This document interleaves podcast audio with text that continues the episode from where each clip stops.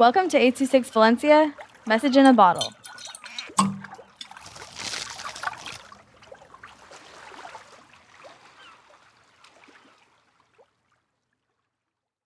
Street Names by Ivan, recorded by Nolan, with 826 Valencia.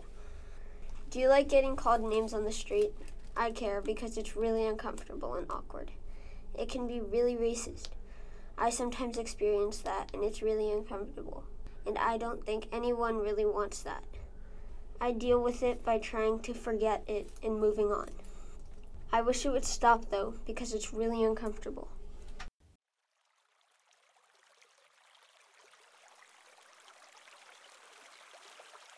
Oh Six Valencia is a non-profit organization dedicated to supporting under-researched students with their writing skills and to helping teachers inspire their students to write. Our services are structured around the understanding that great leaps in learning can happen with one on one attention and that strong writing skills are fundamental to future success. If you want to hear more podcasts or learn more about the organization, visit us at 826valencia.org.